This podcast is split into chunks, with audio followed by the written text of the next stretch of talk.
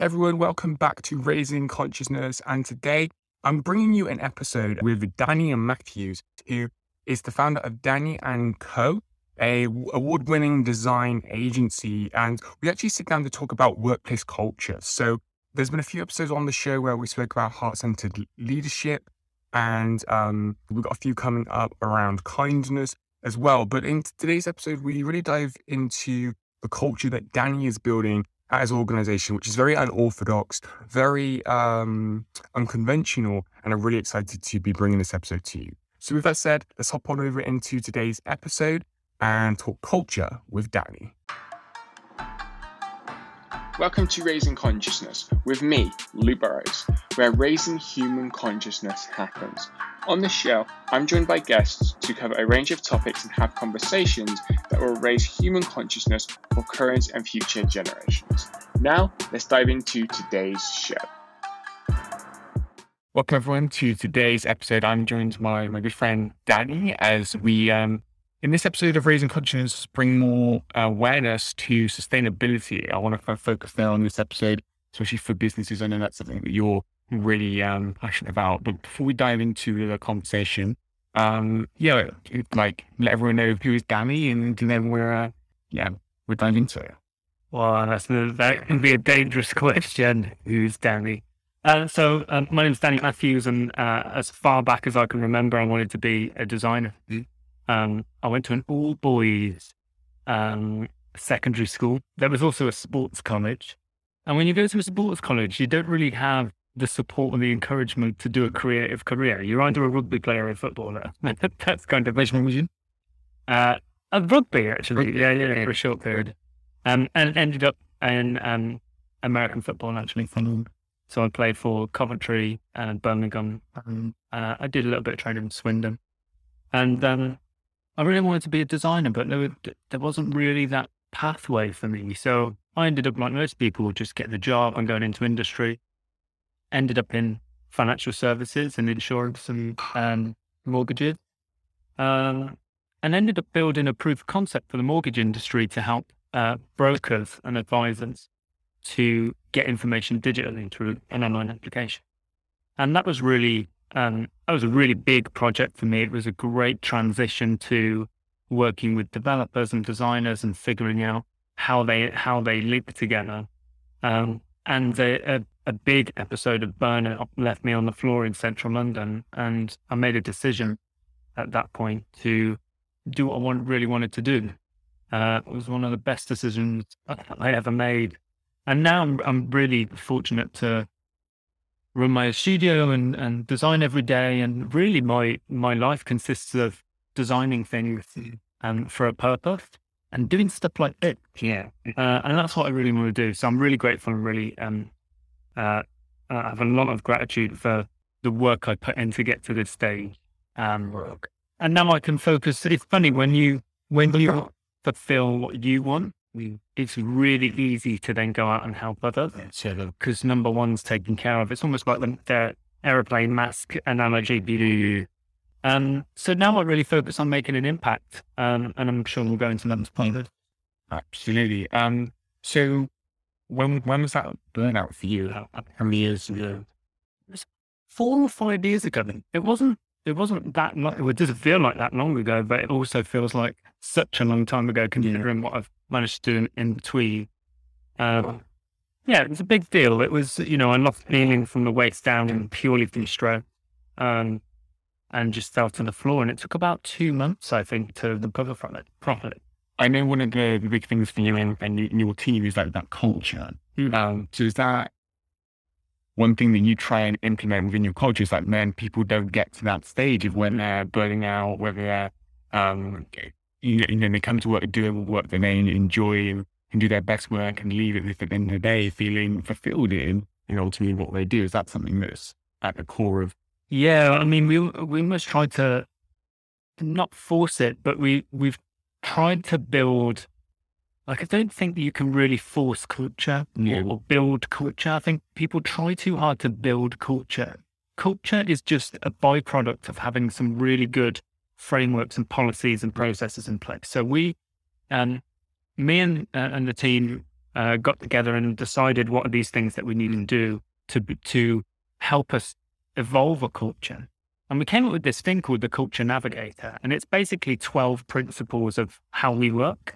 Now, for a lot of people, that w- it will seem very bizarre what is on there because it's it's my crazy idea of how I think work should be.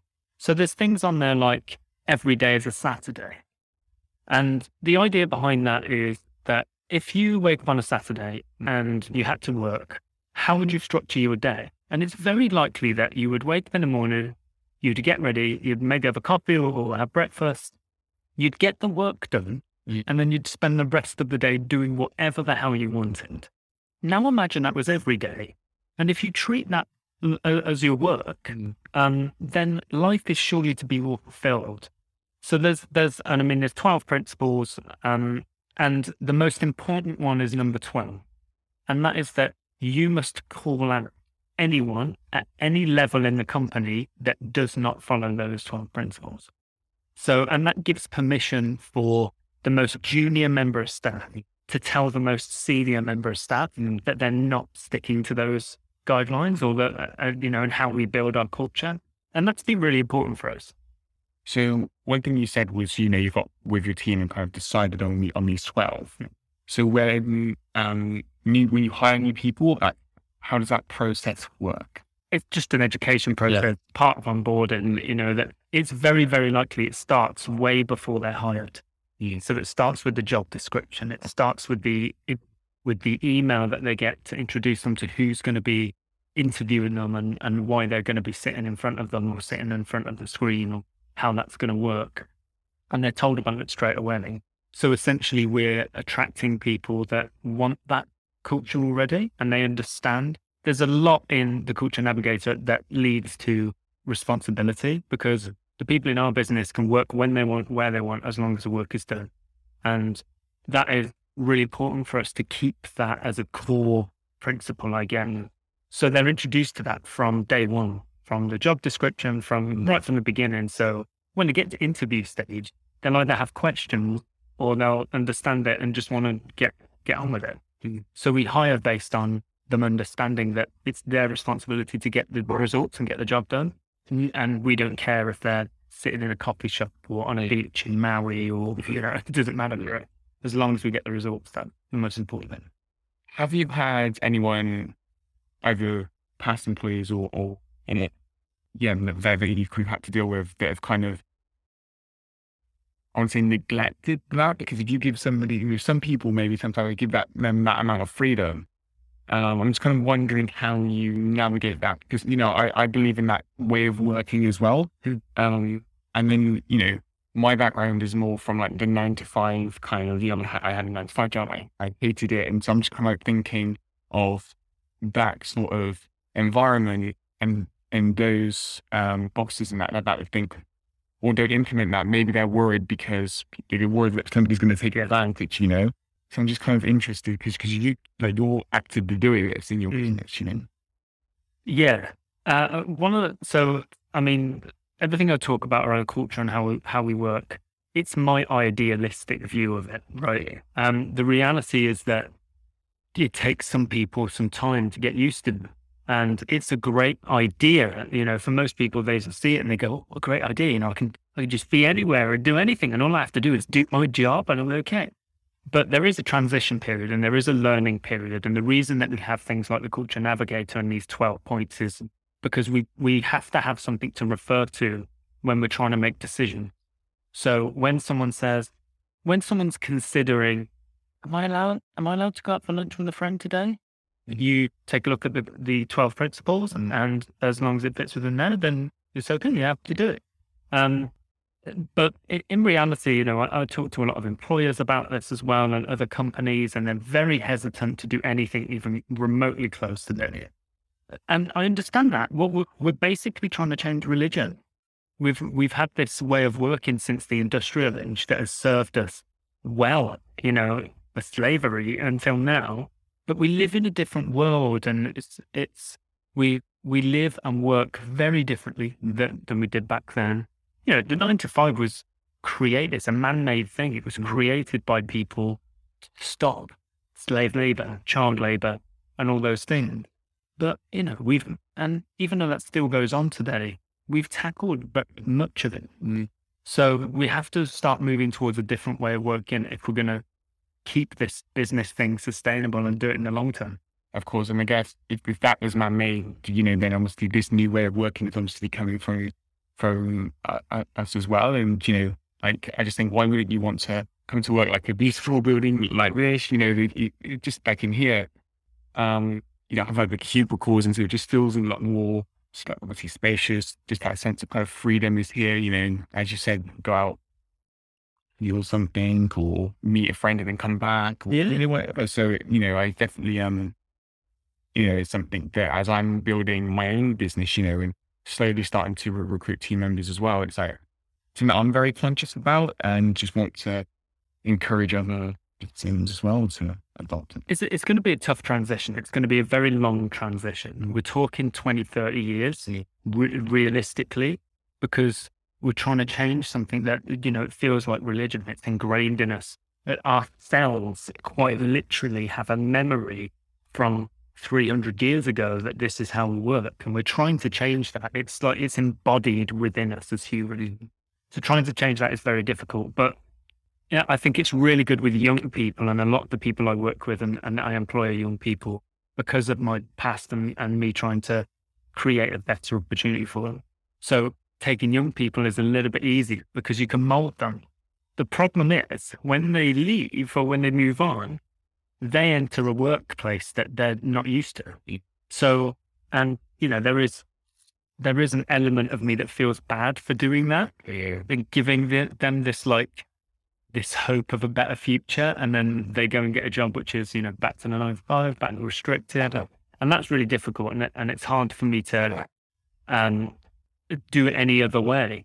But um, I, I, think it's really like when you have conversations with them, it's like, it's like, you know, you go out into the workplace, whatever. There's not many companies like, do you have like those conversations with them sometimes? Yeah. So I, I do try, out, yeah. I do try and, um, uh, prepare them, I guess, for, And for the outside world. as you can. Yeah, so you know, I do tell them that this is a very unusual way of working. Not many people do it. It's um, I believe in it wholeheartedly, and I believe that it's the best way that we work, and for moving into the future. And and I also tell them that I understand if you don't get it straight away, you, you know, it will be a learning process. There will be a transition, and but as long as it, you know you're willing to believe what I believe and, and that you trust me that uh, you will have a better work life balance, you will have better well being, and have a better mental health because of it. Um, then then join us and, and see what it's like. So you said you, so you got a young team at the moment. Um, have you hired or like worked in the past those who maybe haven't been able to shape or mold it and more slack? Funnily enough, I I don't hire them because of that Yeah. mostly, and and that may seem a little. You know, I've got some HR people watching cringing and uh, employment law people. No, I just uh, uh, I think that the way we work doesn't attract them anyway. I was thinking that, like, if you're from the get go, from like the job ad, and maybe even when you're posting that, You, you know, like people are like, "That's weird. I'm not doing that." yeah, exactly. Um, yeah, and you know, the people that are maybe an older generation, they are experienced people that um, are either freelancers or contracted. So we'll use them as freelancers or contracted. Mm. But the people that I have within the company in house, whether they're employed, work experience, whatever, they're mostly young people because I think they're they're hopeful for a better future and they're willing to try what we what we're experimenting with. You know, that I think there's um, a misconception that I've thought of this thing out of thin air and that I'm I'm uh, just running with it. It's all an experiment, and I think we're all, even the most established companies, uh, are either trying. If they're not trying new things, they're not growing. Um, and if they are trying new things, you know, we're all testing things and we're all trying new things all the time. And, and I think that's where really innovative companies grow, and they're trying those. Definitely. Um, so if if we have a small business owner on like who's who's watching this, who's listening to this, what would be to me your, your top tips from a culture kind of perspective on on on kind of implementing everything that we've so? The, I guess the couple of tips I, I would give is um, is mainly the shift in mindset. So if you're thinking about a better working future, you're trying to figure out ways to give people uh, a better work-life balance or um, improve mental health in the workplace, or give people a real opportunity at taking back responsibility, mm. then um, I would start to think uh, about what is wrong with the old world of working, the industrial age world of working, and what's great about the new way of working. The one way that I can describe that is through time judgment. So, in the industrial age, we have been taught to judge employees by time what time they come in, what time they leave, the time at their desk. And uh, you'd be surprised. I used to work in a sales environment where it was cubicle on the phone. And uh, it's shocking, actually, how many people, you know, David comes in at, you know, 8.30 before his 9 a.m. shift starts. And he stays till 6 past his 5 p.m. shift ended. And um, actually does hardly any work in that time. He's not productive. Uh, there's no, um, you can't put numbers on the board. Like he's just not a very good performing employee. If you're staying there Yeah, yeah. Stacy comes in bang on nine. She leaves at five. She takes her lunch break and she sticks numbers on the board every single month. Who gets the promotion? Like David does. He shouldn't, but David does because he seemed to be working hard. And that's the problem with the way that we work. We're judged based on time, not performance. And that's why so many companies are unproductive. So if we switch that to, um, there is, we're purely focused on results, not by time, um, then we start to build a culture of responsibility. And that's where I think the, the problem lies with a lot of employee, employers. We've, because of this, um, this yearning to control everything. We've stripped people of taking responsibility to go wrong. So people come in, do their job, and go home, and they don't care enough about the role to to go and get the result that you because you've stripped it of them. So we need to change that as a as a mindset of leaders and as a culture in a business. Um, so that that's really the advice I would give. I would start to think about your employees and the performance of your company um, as results and not by time. And I promise you, you'll see a difference in productivity. Um, it reminds me the the time thing of um, this job I had when spoons. My boss, my upline, was always there like full past eight, and you'd stay later. Um, because they know would take like longer lunch breaks and stuff, and it was like it's just like now kind of gotten thinking of like the base basic more on before. I mean, even the people who see this or, or listen to this, they they will start to notice it yeah. if they're employed or they see workplaces or they go into workplaces as part of their role if they're consultants or that kind of thing. And they will start to notice it. They'll start to notice the guy or gal who's who looks busy all the time, but actually there's no real tangent outcome from their job. Uh, they'll start to notice it.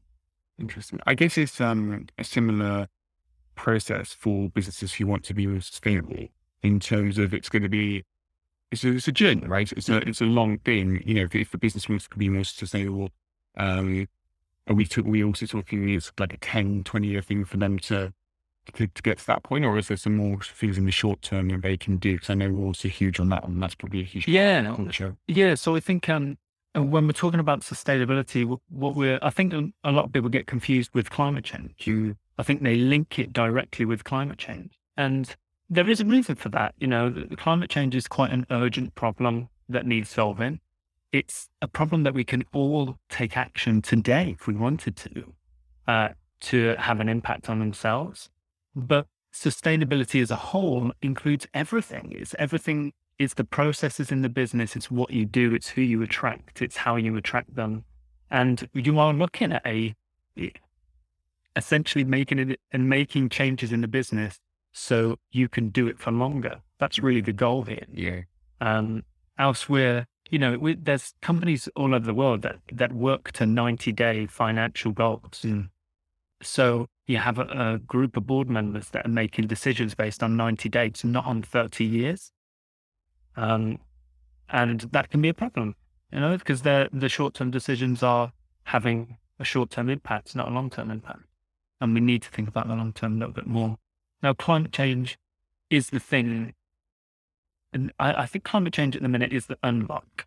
I think that's the entry point, the thing that's being talked about a lot, um, that's in the news a lot but it's also the thing that we can probably make the most impact in in the shortest space of time. And our business went carbon neutral, net zero in six months.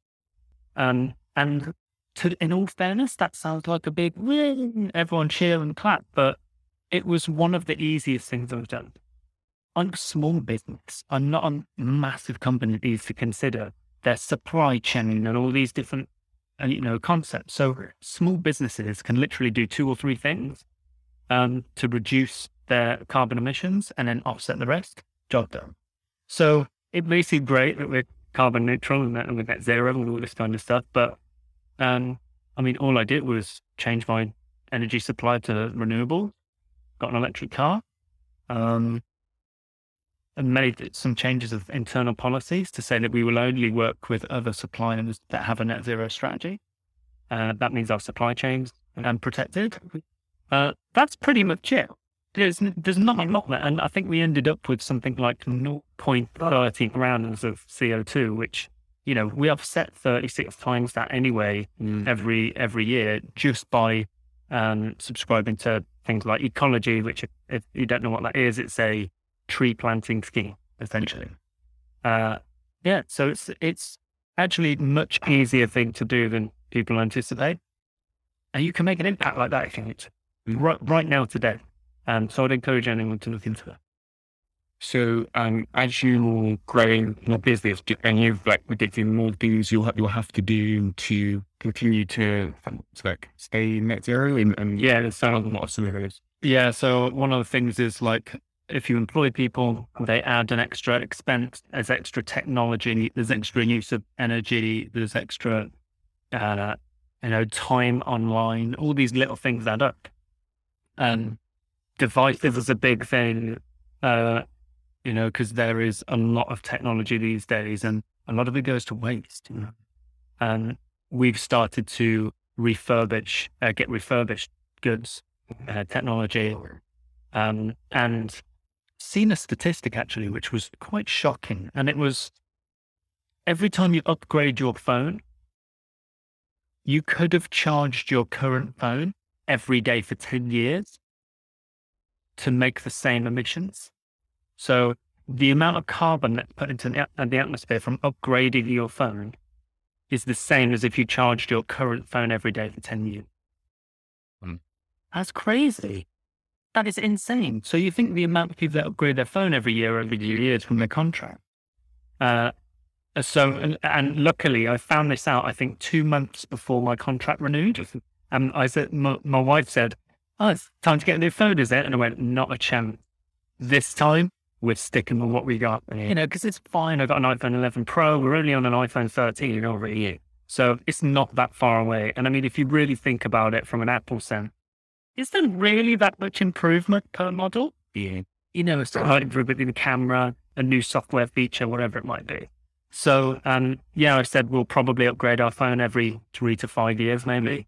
We've had it for two at the minute, so maybe next year's the year, but I think we could probably push it a little bit longer.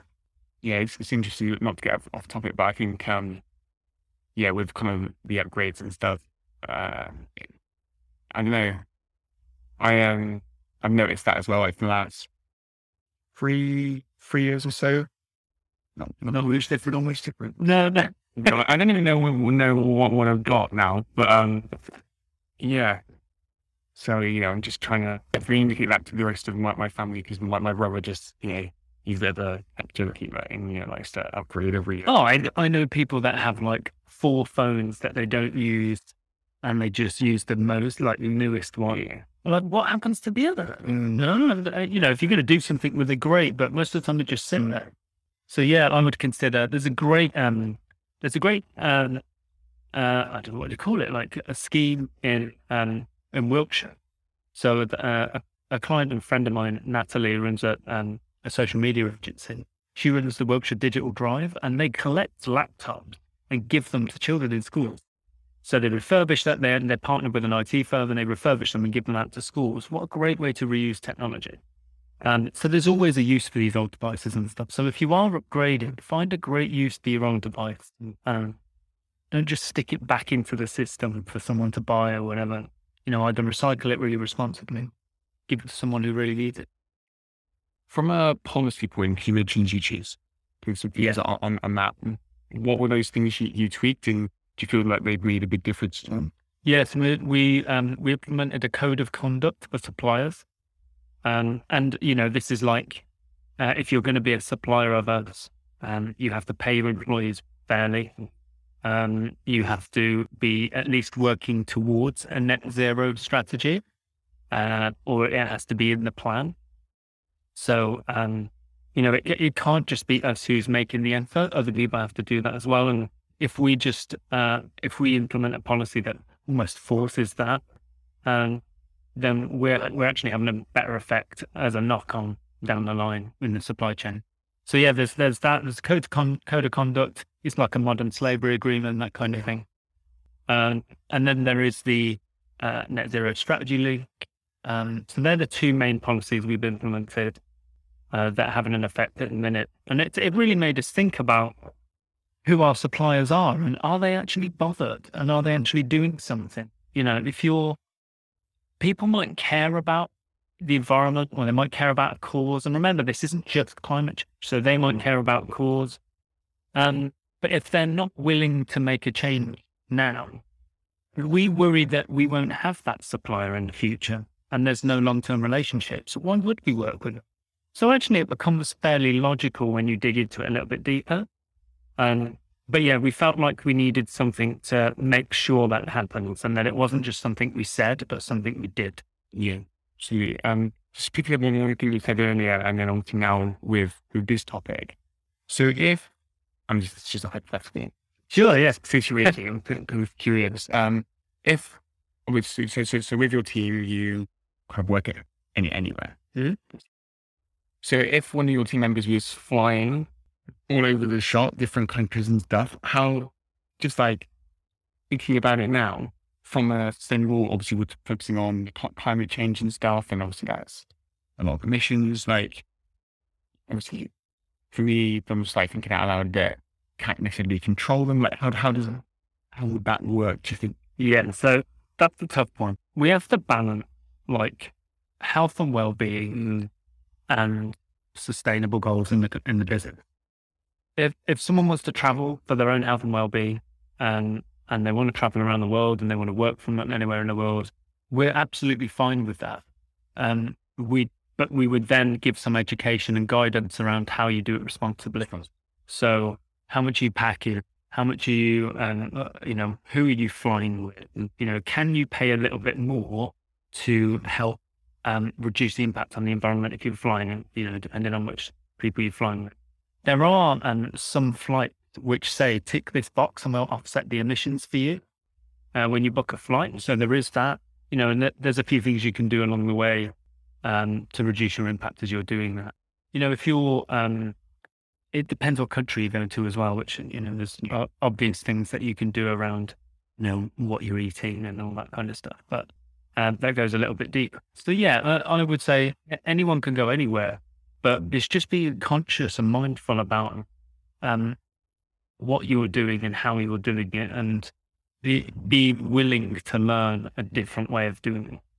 You know, being willing to say, I want to go travel to Thailand. I want to work there. And number one, being mindful of the time zone changes.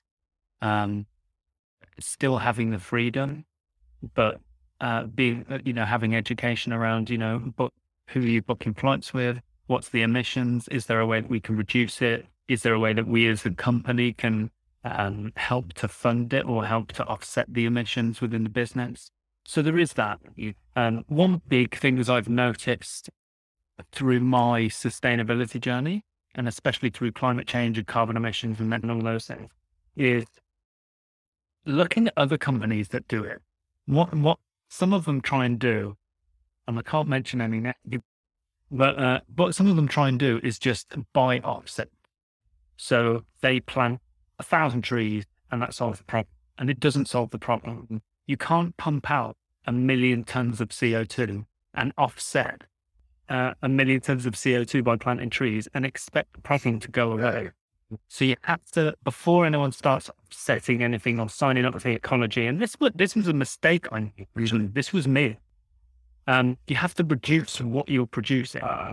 So, um, originally I came across Ecologi and I was like, hang on a minute, I can subscribe to this service for four quid an employee per month, and that will allow me to offset a bunch of CO2. It wasn't measured. I didn't know how much I was producing. I didn't know anything. I just thought it's an easy way for me to do something good.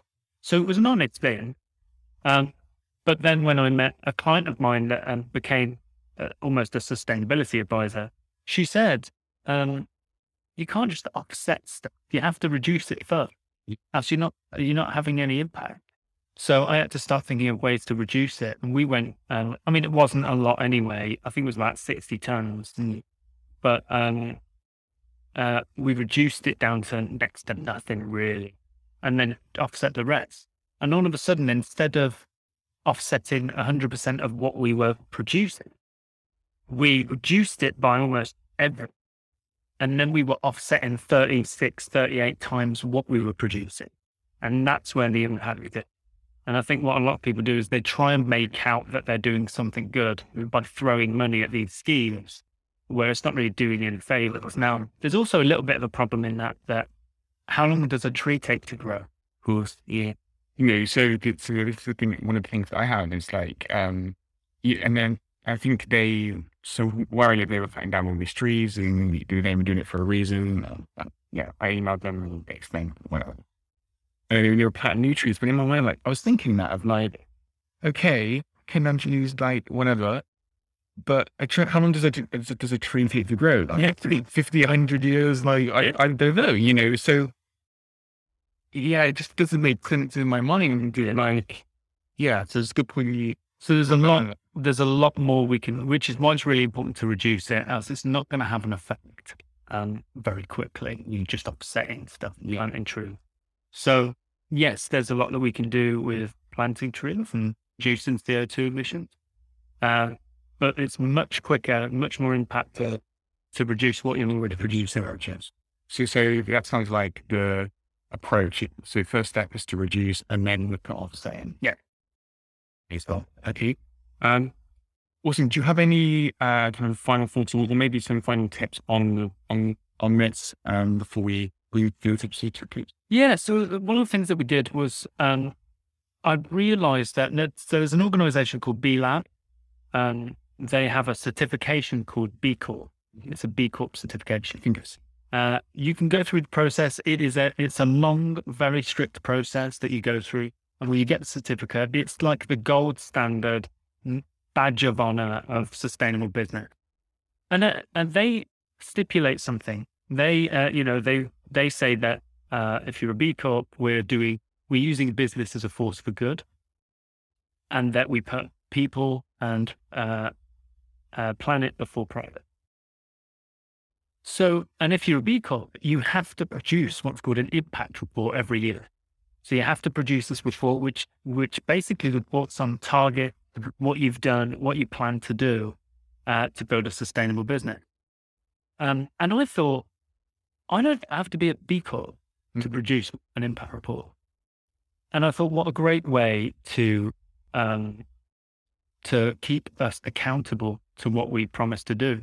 So at the start of this year, we published our first impact report, and and it was a great way for us to stay accountable and stay tracking what we use and what we. Is that not online? Yes, that's online. You can go on the website and write it down into the footer, and you'll see impact report, and you can read it. There's no opt-in or anything; it's publicly available. Um, and it means that anyone at any time can go and see what impact we're having. And it's great because it's not a financial report. There's no profits or earnings or salaries or dividends. That's accounting report. This isn't a accounting report. This is what are you doing to make the world better through business? Because you, ask someone, why are you in business? The, um, to give the answer and make money, it's, it, there's nothing in that. I mean, like, there's no, there's no real substance to it. Like, what, what do you want money? But having an impact report and tracking these things and, and knowing that will make it an impact to the later, that's the thing. And it's really shifted our mindset around what we look at when we're taking on a client, for example, uh, and the areas that we want to be impacted. Awesome. Danny, thank you so much for the time today. It's an absolute pleasure. Um, where can people find you online and your kind of uh, sell yourself? Like, yeah, connect, find you? Uh, connect with me online. You'll connect with me personally anywhere if you look for at the actual Danny, and as well as on LinkedIn, just do linkedin.com forward slash in forward slash the actual Danny. Um, yeah, connect with me there if you've got any questions about sustainability or, or want, uh, want to know more about my journey for culture, or you want to take a look at the culture navigator, or kind of think about building your own, I'd love to help you that. And the website? The website's just dannyand.co. And for more after today's show, be sure to head on over to raisingconsciousness.show to get all of the show notes, transcriptions, videos for each episode, and a hell of a lot more.